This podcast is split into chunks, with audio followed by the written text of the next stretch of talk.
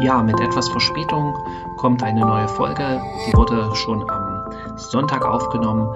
Das heißt, bestimmte Ereignisse sind bereits geschehen, äh, aber es ging leider nicht eher. Also viel Spaß beim Hören. Seid gesegnet.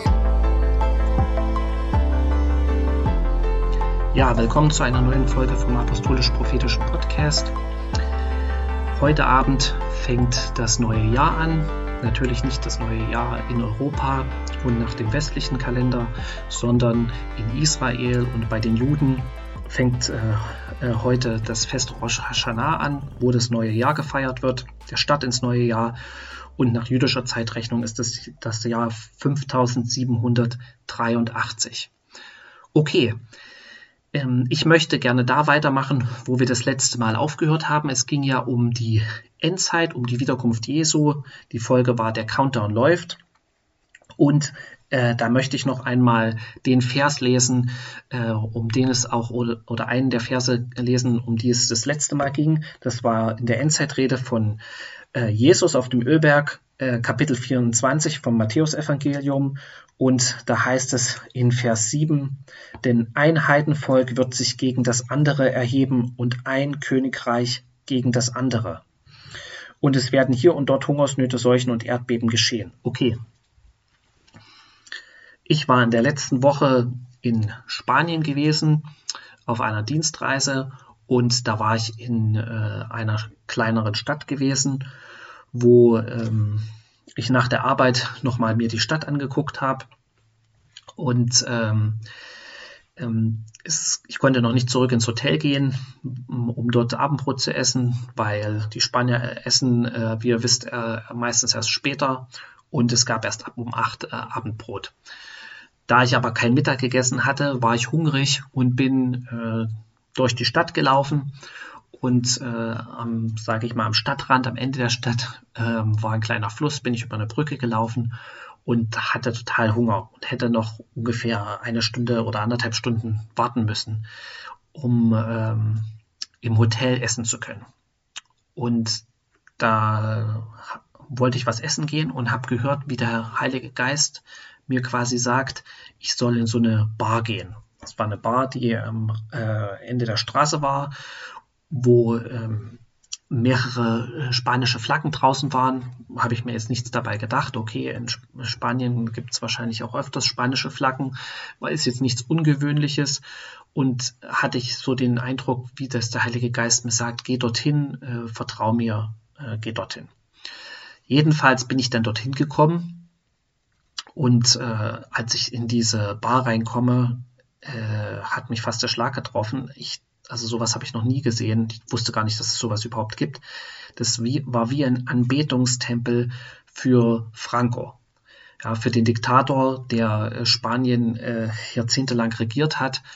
Äh, überall waren Franco-Büsten, dann war, ähm, waren überall Bilder vom ähm, spanischen Bürgerkrieg, äh, Waffen waren da ausgestellt, Stahlhelm, dann war wie so ein kleiner, wie, wie ein Altar errichtet für Franco irgendwie. Überall stand äh, irgendwas mit äh, Ruta 36. Also Ruta heißt Straße oder Weg und 36 ähm, habe ich dann halt geguckt, okay, das war ja der äh, Beginn vom Spanischen Bürgerkrieg. Es war wie ein Ort der Anbetung für den Faschismus, ein Ort der Anbetung für äh, den äh, Spanischen Bürgerkrieg und auch für die Sachen, die in, in dem Krieg passiert sind. Und ähm, ich will das jetzt gar nicht, gar nicht alles im Detail beschreiben. Vielleicht noch eine Sache, es war dann noch so eine Statue von so einem jungen, äh, durchtrainierten äh, Mann, der den Hitlergruß zeigt. Also ich war total geschockt. Ja, überall spanische Flaggen, dann äh, lief, äh, liefen irgendwelche spanischen alten Lieder, Spanien über alles, äh, das Größte. Also auch wenn ich nicht viel Spanisch verstehe, das konnte ich verstehen. Und es war so eine finstere, eklige Atmosphäre in dieser Bar, das kann man sich gar nicht vorstellen. Aber Gott wollte mir das zeigen, deswegen hat er mir gesagt, geh dorthin, vertrau mir. Und danach, später habe ich dann gefragt, was, was das war. Also ich bin dann da, als ich dann da weggegangen bin, mir war richtig schlecht. Äh, es war wirklich äh, widerlich. Noch einen ganzen Abend darüber nachgedacht. Und ich habe dort auch so eine Karte bekommen. Also es gibt mehrere äh, solche Bars, solche Orte, wo anscheinend da Franco verehrt und quasi fast angebetet wird äh, in, in ganz Spanien, mehrere. Und ähm, habe ich dann Gott gefragt, was, was das war. Und habe dann auch wie so gehört, der Geist des Faschismus und der Geist des Kommunismus ist nicht tot. Ja? Das heißt, äh, äh, beziehungsweise der Faschismus und der Kommunismus ist nicht tot, es ist, weil es ein Geist ist. Es ist ein Geist, es ist ein dämonischer Geist. Es ist nicht nur eine Ideologie gewesen, äh, die einfach gekommen ist und dann verschwunden ist mit der Generation, die quasi ähm, dann gestorben ist und äh, die diese Ideen ursprünglich äh, für sich, äh, sich zu eigen gemacht hat. Nein, es ist ein Geist.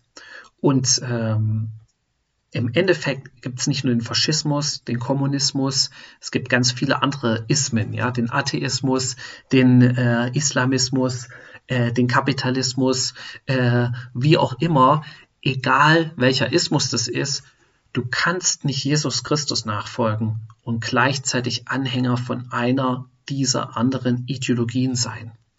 Und äh, genau darum soll es heute gehen, weil diese Dinge quasi, äh, die sind nicht verschwunden.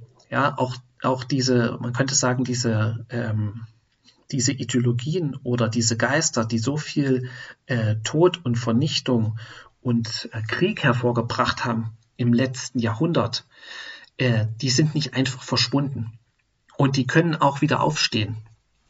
Und wir sehen das auch zum Beispiel äh, im, in der Ukraine, in diesen sogenannten äh, selbsternannten Volksrepubliken, äh, dass da, wenn die irgendein Gebiet erobert haben, teilweise mit auch eine äh, Sowjetflagge auf den Panzern sind und äh, die Sowjetflaggen hissen. Und genauso gibt es auch in der Ukraine, ähm, gibt es genügend Berichte darüber, ähm, auch äh, Nation, äh, Nationalisten, extreme Nationalisten, äh, sozusagen Nazis, auch wenn nicht das ganze Land voller ukrainischer Nazis ist, so wie das sozusagen Russland behauptet.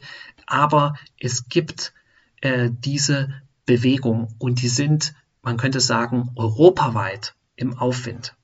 Und ähm, wir müssen aufpassen, dass besonders, ich sage mal, als Christen wir uns nicht von diesen Dingen vereinnahmen und beeinflussen lassen, weil auch im Zweiten Weltkrieg gab es unzählige Gläubige, unzählige Christen, die diesen Ideologien auf den Leim gegangen sind.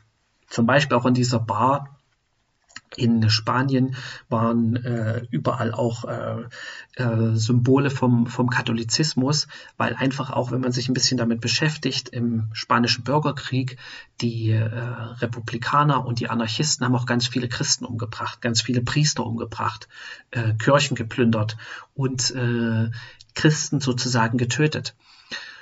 Und viele der Christen oder die katholische Kirche hat quasi die Nationalisten und auch den, äh, diesen Diktator, den Franco, als einzige Rettung gesehen, um den Glauben sozusagen zu retten. Und so sind sie auch in gewisser Weise eine Art Allianz oder Pakt, könnte man sagen, eingegangen mit diesen Nationalisten.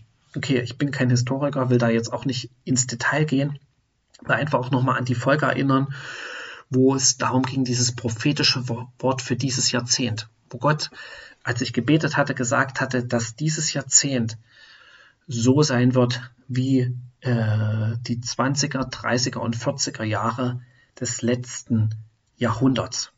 So, und all diese Dinge, was waren, alle, was waren die Dinge, die in dem, im letzten Jahrhundert, ich sag mal so, zu diesen ganzen Katastrophen geführt haben?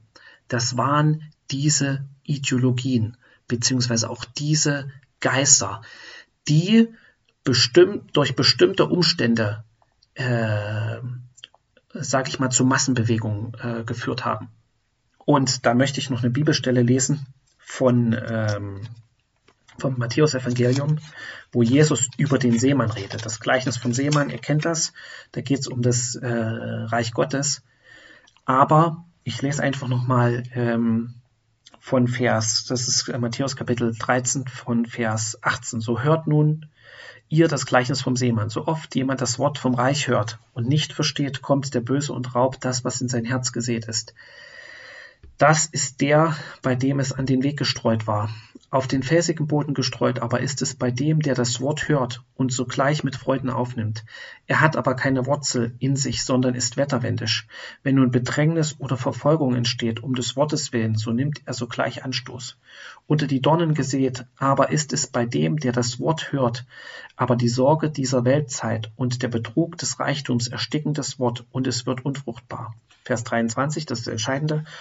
Auf das gute Erdreich gesehen aber ist es bei dem, der das Wort hört und versteht, der bringt dann auch Frucht.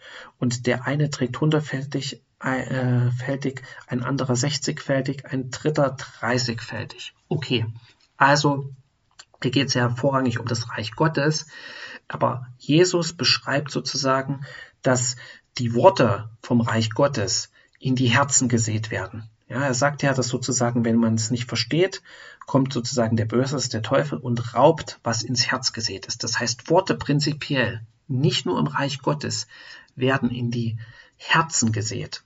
So. Und wenn, äh, hier sagt Jesus, wenn ein guter Boden da ist, dann bringen diese Worte, die in die Herzen gesät werden, Frucht. Und, und, und das ist, gilt nicht nur im Reich Gottes. Ja, vielleicht jetzt im, im Reich der Welt oder im Reich der Finsternis nicht so wie im Reich Gottes, 30-fach, 60-fach, 100-fach, aber Worte sind wie Samen. Und wenn, wenn es erlaubt wird, dass Worte von Hass, ja, Worte der Lüge in der Gesellschaft gesät werden, ja, es ist erstmal, das ist schon schlimm genug, aber es hat erstmal keine Bedeutung, wenn der Boden dafür nicht da ist. Ja, man sagt auch, okay, im Deutschen ist das Sprichwort, dass der Boden für bestimmte Dinge bereitet wird. So, ich hatte mich mit einem Kollegen unterhalten und da ging es um ähnliche Sachen und er sagt dann zu mir, die Geschichte wiederholt sich. Nein, die Geschichte wiederholt sich nicht. Ja, das geht gar nicht. So, äh, die Geschichte kann sich nicht wiederholen. Aber da die Menschen sich nicht verändert haben, da der Mensch gleich geblieben ist, handeln die Menschen ähnlich wenn oder fast gleich könnte man sagen, ähm, oder es ist zu erwarten, dass sie ähnlich oder gleich handeln, wenn die Umstände ähnlich oder gleich sind wie in der Vergangenheit. Deswegen soll ich mir, äh, müssen wir uns ja auch die Geschichte angucken, um aus der Geschichte zu lernen.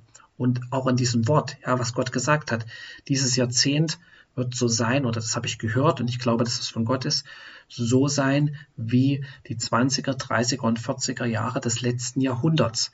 Das heißt, wenn diese Worte von Hass, von, ich sag mal, Lüge in die Menschen gesät werden und der Boden dafür da ist, ja, dann wird, werden diese Samen, diese Worte aufgehen.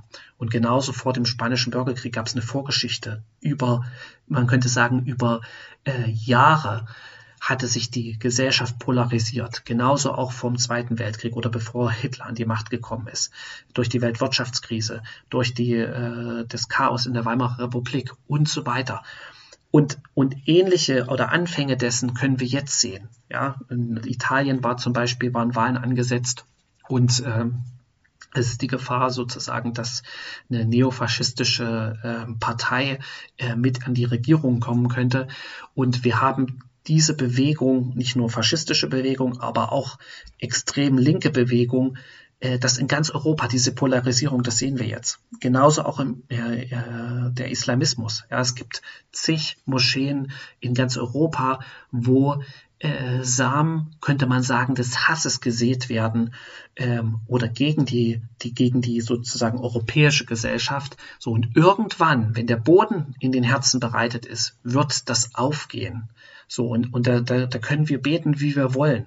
So, deswegen ist es ja auch so wichtig, dass das Evangelium verkündigt wird, weil ich, man könnte sagen, das Evangelium ist das Gegenprogramm Gottes gegen die Lügen des Teufels, weil es sind auch Worte. Und im Gegensatz dazu haben die, hat das Evangelium Macht, weil wenn das Evangelium verkündigt wird und du geleitet vom Heiligen Geistes verkündigst, ist auch noch die Salbung Gottes da. Ja, der Teufel hat, könnte, ich, könnte man sagen, keine Salbung. Ja, es können, es können dämonische Mächte da sein, wie man das zum Beispiel ähm, bei Hitler gesehen hat, bestimmtes Charisma, was dafür sorgt, dass diese dämonischen Worte in die Herzen der Menschen kommen. Aber das ist nicht vergleichbar mit der Salbung Gottes. Wenn du unter der Salbung Gottes bist, diese Worte haben Macht, auch die Lüge zu zerstören. Ja, das heißt ja auch in, in, im Wort Gottes, dass sein Wort ist wie ein Hammer, der Felsen zerschmeißt.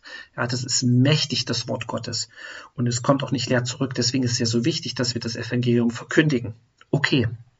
Aber um nochmal darauf zurückzukommen, in die, äh, auf die Endzeitrede, ähm, das ist genau das, was da steht. Äh, Jesus sagt ja, dass ein Volk, oder so wurde es im Deutschen übersetzt, ein Volk wird aufstehen gegen das andere. Ja, und ein Königreich gegen das andere. Ich lese das nochmal in ähm, Vers äh, 7, denn ein Heidenvolk und was äh, wird sich gegen das andere erheben und ein Königreich gegen das andere. Und was hier eigentlich steht, im Griechischen heißt es, äh, was als Heidenvolk im Deutschen übersetzt wurde, oder im Englischen steht es äh, als Nation, als Nation, ist Ethnos. Und das ist das griechische Wort für Ethnie oder Rasse oder auch für Volk. Das heißt, äh, diese Saat von, man könnte sagen, Nationalismus, Faschismus und so weiter, ja, Spanien über alles, Deutschland über alles und diese, wie auch immer, in jedem Land äh, sagen sie was anderes, die Nationalisten, Ukraine über alles, was weiß ich, äh, Russland über alles. Diese Saat sorgt dafür in dieser Endzeit, dass sich, äh, dass, dass, dass ich sag mal, äh, Nationen und Völker gegeneinander aufstehen. Und das ist genau das, was passiert, was Jesus beschrieben hat. Es muss etwas davor passieren, bevor sozusagen man zu dem Punkt kommt, dass man sagt, okay, es gibt überhaupt nichts mehr Gemeinsames, überhaupt nichts mehr Verbindendes, dass das Krieg gegeneinander geführt wird. Ja, das ist ja das letzte Mittel. Wenn es überhaupt keinen Kompromiss mehr gibt, äh, dann gibt es Krieg. Und äh, Königreich, äh, das, was hier mit Königreich übersetzt wurde, ist äh, im griechischen Basilea und äh, das ist sozusagen Herrschaftsgebiet. Ja, ein Königreich kann auch mehrere Ethnien umfassen. Okay, wir haben darüber schon mal geredet, aber wir müssen das wissen. Das ist auch bevor Jesus wiederkommt, wird diese, sag ich mal, Ideologie, werden diese Lügen, diese Geister guten Boden finden, damit äh, sich das in den Menschen festsetzt. Weil sonst würde das ja nicht passieren. Ja? Sonst würde das nicht passieren. Okay, ähm, kommen wir zur nächsten äh, Bibelstelle. Das ist ähm, in 1. Könige, Kapitel 18, Vers 21. Und ihr kennt das, dass Elia auf, mit diesen Baalspriestern, da geht es um den Machtbeweis, wer ist sozusagen stärker, ähm, die Baalspriester äh, oder der Gott Israels. Und das ist in 1. Könige 18, Vers 21. Und da heißt es, ähm, kleinen Moment, 1. Könige 18, Vers 21. Und es sagt Elia zum Volk Israel, da trat Elia vor das ganze Volk und sprach, wie lange wollt ihr auf beiden Seiten hinken? Ist der Herr Gott, so folgt ihm nach. Ist es aber Baal, so folgt ihm. Und das Volk erwiderte ihm kein Wort. Okay, also wir können nicht zwei Götter gleichzeitig haben. Du kannst nicht gleichzeitig im Reich Gottes sein und gleichzeitig, man könnte sagen, dem Kapitalismus anhängen, ja, ein Götzendiener sein, dem Materialismus anhängen oder dem Kommunismus anhängen oder dem Faschismus oder was auch immer für eine Ideologie. Das Reich Gottes, Gott hat ganz viele Gebo hat auch Gebote gegeben, um zum Beispiel Eigentum zu schützen, zu bewahren. Ja, zum Beispiel sagte, du sollst nicht stehlen. Oder auch im Gesetz sind ganz viele ähm, Hinweise darauf, dass Eigentum von Gott geschützt ist. Aber trotzdem ist Gott, könnte man sagen, kein Kapitalist. Ja, manchmal wird das auch so, so dargestellt, auch bei Amerik amerikanischen Christen sozusagen. Das ist das, das Nonplusultra. Nein, Gott ist kein Kapitalist, das Reich Gottes hat auch ganz viele, sage ich mal, Hinweise darauf, wie zum Beispiel Dinge, die im Kapitalismus gar nicht praktiziert werden, im reinen Kapitalismus, wie zum Beispiel den Schuldenerlass ähm, alle sieben Jahre oder das Jubeljahr, ja, wo, wo dann ähm, sämtliche Schulden erlassen wurden. Das heißt, er hat auch äh, ganz viele ähm, Hinweise darauf gegeben, dass das Volk Israel, jedes, jeder Stamm sollte sein eigenes Land kriegen. Es sollten Familien wieder zurück in ihren Besitz kommen, dass sie eine Lebensgrundlage haben. Ja, ganz viele Dinge in der Bibel könnte man sagen, oder viele Dinge in unserer kapitalistischen Weltordnung oder der äh, kapitalistischen Wirtschaftsordnung sind nicht vereinbar mit der Bibel. Und genauso ist es natürlich auch mit dem Kommunismus. Ja, es gibt, gibt Dinge, ähm, wie beispielsweise einfach Leuten ihren Besitz wegzunehmen, sie zu enteignen und so weiter. So, und diese, ich sag mal, Ideologien wären aber wieder salonfähig, bevor Jesus wiederkommt und viele, sehr viele Anhänger finden und diese Polarisierung wird zunehmen. Ja, es müssen nur die richtigen Umstände dafür da sein. Wir sollen uns davon fernhalten. Warum? Weil, wie Elia sagt, wie lange wollt ihr auf beiden Seiten hinken? Ist Jahwe Gott, so folgt ihm nach. Ist es aber Baal, so folgt ihm. Ja, wer ist Gott? Es ist der Gott Israels. Ja, und ich sag mal, die Ordnung, die Gott gesetzt hat für Familie, für Wirtschaft, etc., es ist alles in der Bibel geschrieben. Man muss das nur lesen. Äh, okay, das heißt natürlich nicht, dass wir in Rebellion zu dem System leben sollen, in dem wir leben. Ja, aber wir sollen uns nach dem richten, was die, was die Bibel sagt. Und wenn das System, in dem wir leben, etwas von uns verlangt, was entgegen den Geboten Gottes ist, dann sind wir nicht verpflichtet, es zu tun. So genauso wenig wie du verpflichtet warst, man könnte sagen, im Dritten Reich äh, Juden zu äh, verraten. Ja, ähm, weil es da irgendwelche Gesetze dafür gab. Nein, warst du nicht sondern im Gegenteil, du warst dazu verpflichtet, als Christ wärst du dazu verpflichtet gewesen, sie, äh, sie zu verstecken, sie zu schützen, so wie auch viele bekennende Christen das gemacht haben, wie Bonhoeffer zum Beispiel, und ihr Leben riskiert haben und auch mit dem Leben sogar bezahlt haben. Okay. Ähm, eine ganz wichtige Stelle noch dazu von ähm, ist im Lukas-Evangelium, Lukas Kapitel 16, Vers 13. Und da heißt es, kein Knecht kann zwei Herren dienen, denn entweder wird er den einen hassen und den anderen lieben, oder er wird dem einen anhängen und den anderen verachten. Ihr könnt nicht Gott dienen und dem Mammon. Ja, das ist jetzt auf das Geld bezogen, aber man kann das auch auf diese anderen Dinge beziehen, ja, auf andere Ideologien. Du kannst nicht sozusagen Jesus lieben und gleichzeitig könnte man sagen, bist du ein Sozialist. Das geht nicht. Du kannst nicht Jesus lieben und gleichzeitig bist du Nationalist. Es ist nicht möglich. Es ist nicht möglich. Jesus sagt es, du kannst nur einen Herrn haben. Du kannst nur einer, sage ich mal, Weltanschauung folgen. Und du kannst dich entscheiden, ja, welche das ist.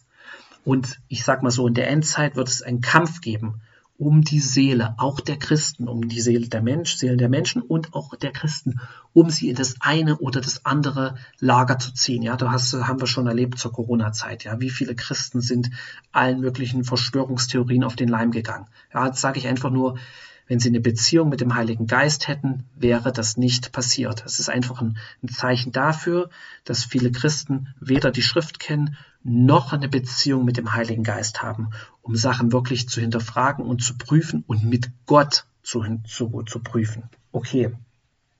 Und komme ich zur äh, nächsten Schriftstelle. Ähm, das ist äh, 1. Petrus 2, Vers 9.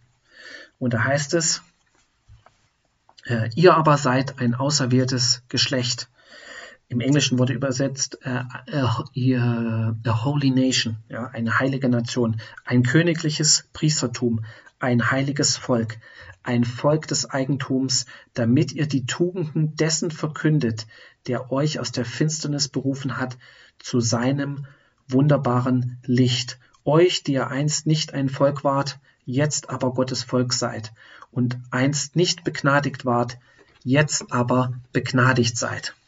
Okay. Und das Wort, was quasi äh, hier gebraucht wird für Volk, das ist im griechischen Genos.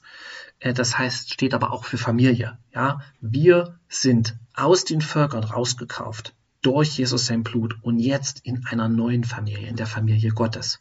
So. Und das heißt, wir müssen nicht mehr funktionieren so in der gleichen Art und Weise wie die Leute, die in unseren, sag, ich mal, Nationen und Völkern sind, äh, die nicht an Gott glauben, die nicht an Jesus glauben, die nicht Jesus nachfolgen. Okay. In diesem Sinne ähm, wünsche ich euch einfach ein gutes neues Jahr, dass ihr euch vom Heiligen Geist leiten lasst, dass ihr die Dinge, die auf euch in diesem Jahr sozusagen äh, eindringen, egal in welcher, in welchem Kontext das ist, dass ihr es vor Gott bringt, mit dem Heiligen Geist prüft und dass ihr euch immer fragt, okay, was oder immer fragt, was sagst du dazu, Gott? Was sagst du dazu, Heiliger Geist? Zeig mir in deinem Wort, wie du diese Sache siehst. Ja, dass ich nicht irgendwelchen Dingen, die der Zeitgeist bringt, auf den Leim gehe und dadurch ich sag mal so, den Segen, den Gott eigentlich mir geben will, den Segen, den Gott dir geben will, verliere. Ja, weil wenn wir, genauso war es ja wie mit, mit, und damit will ich abschließen, mit Elia und den, den Baalspriestern. Das Volk Gottes, weil sie dem Falschen gefolgt sind, dem falschen Gott, hat den Segen und die Kraft Gottes verloren. Es hat nicht mehr geregnet zum Beispiel. Ja, sie haben, sie haben Hunger gehabt, sie haben Mangel gehabt.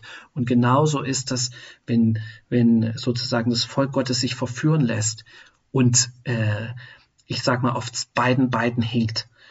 Zur Hälfte bei Gott ist und zur anderen Hälfte in irgendwelchen Ideologien verstrickt und äh, ja, sich verführen lässt. Und das sollen wir nicht tun, damit wir den Segen nicht verlieren und damit wir, wie es auch hier steht, ich sage ich nochmal, ja, damit wir ein heiliges Volk sind, ein Volk des Eigentums, damit wir die Tugenden dessen verkündigen, der uns aus der Finsternis berufen hat. Gott hat uns rausgerufen aus diesen ganzen Dingen zu seinem wunderbaren Licht. Genau.